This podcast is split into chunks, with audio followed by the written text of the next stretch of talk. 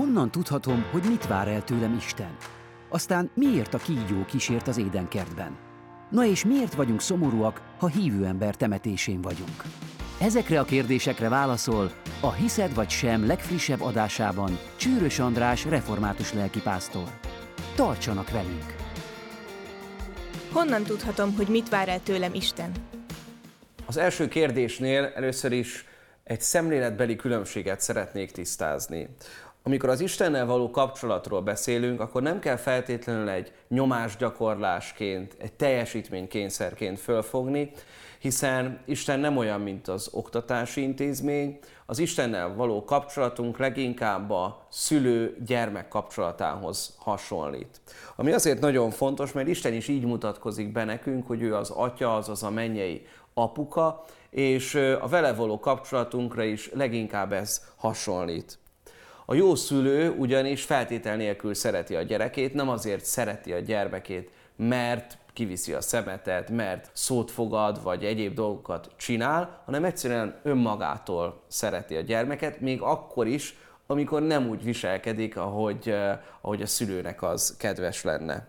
Ez azért nagyon fontos, mert amikor arról beszélünk, hogy Isten milyen elvárásokkal van felénk, akkor az első dolog, amit fontos tisztázni, hogy Isten elfogad engem bűnösnek, elfogad engem olyannak, amilyen vagyok. És ez fel is szabadíthatja az embert, hogy nekem nem kell feltétlenül tökéletesnek lennem. Isten tudja rólam, hogy én, hogy én hibás gépezet vagyok, hogy nem vagyok teljesen, tökéletesen jó. Nem csak úgy alapállapotban, nem vagyok teljesen jó, úgy, mint édesanyja, édesapa, úgy, mint, mint házastárs, úgy, mint barát, úgy, mint hívő ember.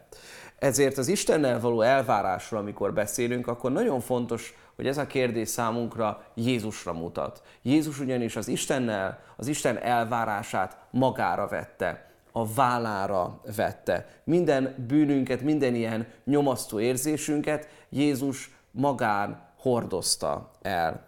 És ha nem tudunk megfelelni Istennek, hiszen ebben a kérdésben benne volt egy picit ez is, hogy, hogy úgy érezzük, hogy nem tudunk megfelelni Istennek, ha ezt érezzük, akkor jól érezzük, akkor már egy nagyon jó úton haladunk, mert az ember valóban nem tud megfelelni Istennek.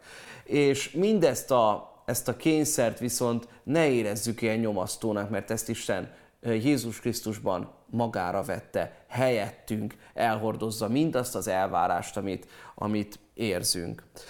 És mindaz, amit Isten Isten felé tennünk kell, az innentől nem az elvárás kérdésében igaz, hanem az egy megfelelő reakció arra, amit Jézusban kaptunk. Hogyha valami óriási ajándékot kaptunk, akkor azt illik megköszönni, akkor azt egyszerűen kifakad belőlünk a hála. És ebből a hálából fakad az, hogy hálából imádkozok, hálából jót teszek, hálából segítek a másik emberen, hálából Istenhez fordulok, hálából odafordítom az egész életemet Istennek, hálából adok ö, ö, a másik embernek. Tehát Istennek az egyetlen, hogy így mondjam, elvárása velünk szemben, hogy fogadjuk el az ő szeretetét, fogadjuk el azt, hogy ő közeledik hozzánk.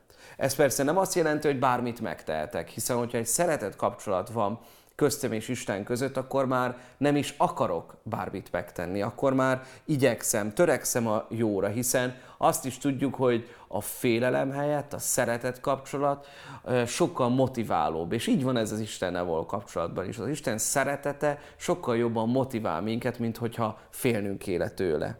Hálából, szeretetből, hiszen a gyerek is akkor teljesít a legjobban, hogyha érzi a biztonságos környezetet. És Istenben ez megvan.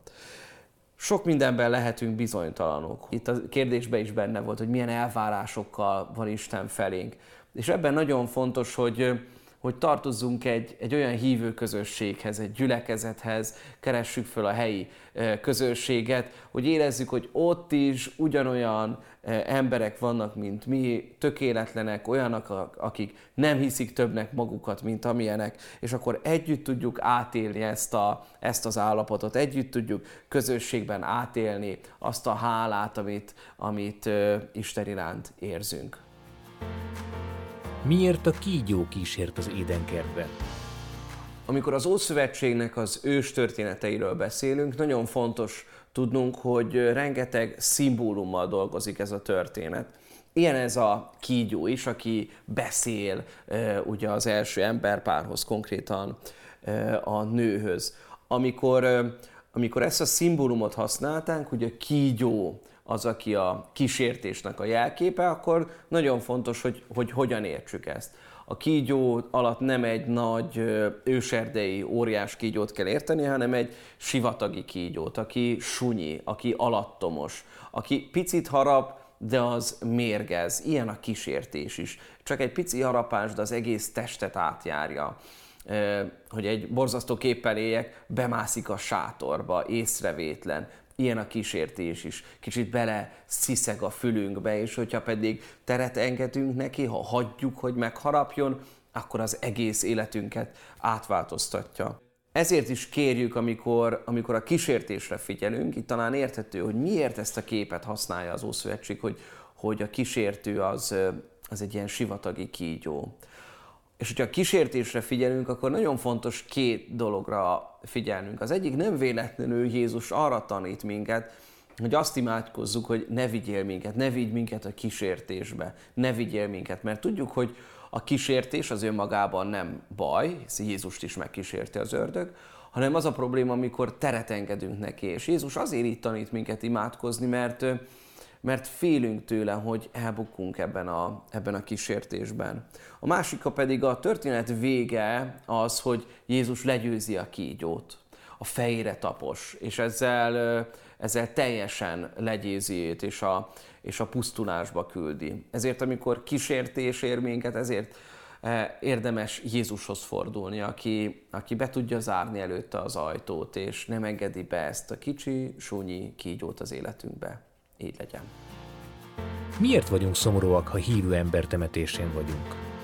A kérdés azért is volt jogos, hiszen nagyon sokszor előfordul, hogy egy, egy nagyon odaszánt, eh, hívő, jó embernek a temetésén rengetegen szomorúak, sírnak, és hogyha a kérdés picit arra vonatkozott, ha tényleg hiszünk a mennyországban, abban az örök üdvösségben, örök örömben, akkor miért vagyunk szomorúak? A szomorúság az nem feltétlenül a, annak az embernek szól, akit, akit eltemetünk, hanem inkább az itt maradottaknak. A másik azért azt is látni kell, hogy mondhatom, hogy lelkészi tapasztalatom, hogy a, hogy két ember halála között olyan nagy különbség van néha, hogy szinte érdemes lenne más fogalmat használni arra, amikor egy hívő ember imádsággal, Istenben, az életben megnyugodva távozik, vagy pedig valaki egy felzaklatott, rendezetlen és gyűlölettel teli életet hagy maga után. A két eset teljesen másmilyen. És nagyon sokszor látni, hogy az első esetben az emberek fantasztikus hálával és nagy köszönömmel állnak ott a sírnál. De közben valamit elvesztünk. Elvesztünk a, a gyászolt, az, az elhunyt szerettünkkel való kapcsolatunkat. Nem csak őt veszítjük el, ha hisszük csak egy ideig, hanem a vele való kapcsolatunkat. Azt, hogyha például egy olyan embert gyászolunk, aki sokat segített az életünkbe, akkor azt, hogy, hogy ez a segítség megmaradjon. Egy fontos embert, a közös földi jövőnket is síratjuk azon kívül, hogy egy fontos embert ö. Mert lettek volna még terveink együtt. Mert jó lett volna még fölhívni. Ha egy jó embert síratunk, akkor azért is gyászolunk, mert nélküle a világ egy picit szegényebb lett. És azért is, mert azért a legjobb, legszuperebb hívők is, hát hogy egy picit önostorozzuk magunkat, hitetlenek abba, hogy, hogy a szemeink csak odáig lát a sírig, és nem látunk tovább, de van tovább. És erről nagyon sokat ír a Szentírás is, és nagyon sokszor erre sugal minket Jézusnak a tanításai, csodatétele is, hogy van tovább, és erre érdemes figyelni. És ezzel, amikor eljön az idő, akkor hálateltel megállni, akkor visszatekintünk egy, egy életútra, és úgy élni, hogy, hogy a mi életünkre is hálával tudjanak majd visszatekinteni. Köszönöm figyelmeteket, továbbra is várjuk kérdéseiteket a hiszed vagy sem kukac református.hu címre. A mai műsort és a további epizódokat újra megnézhetitek a Magyarországi Református Egyház Facebook és Instagram oldalán, valamint Youtube-on. Áldás békesség!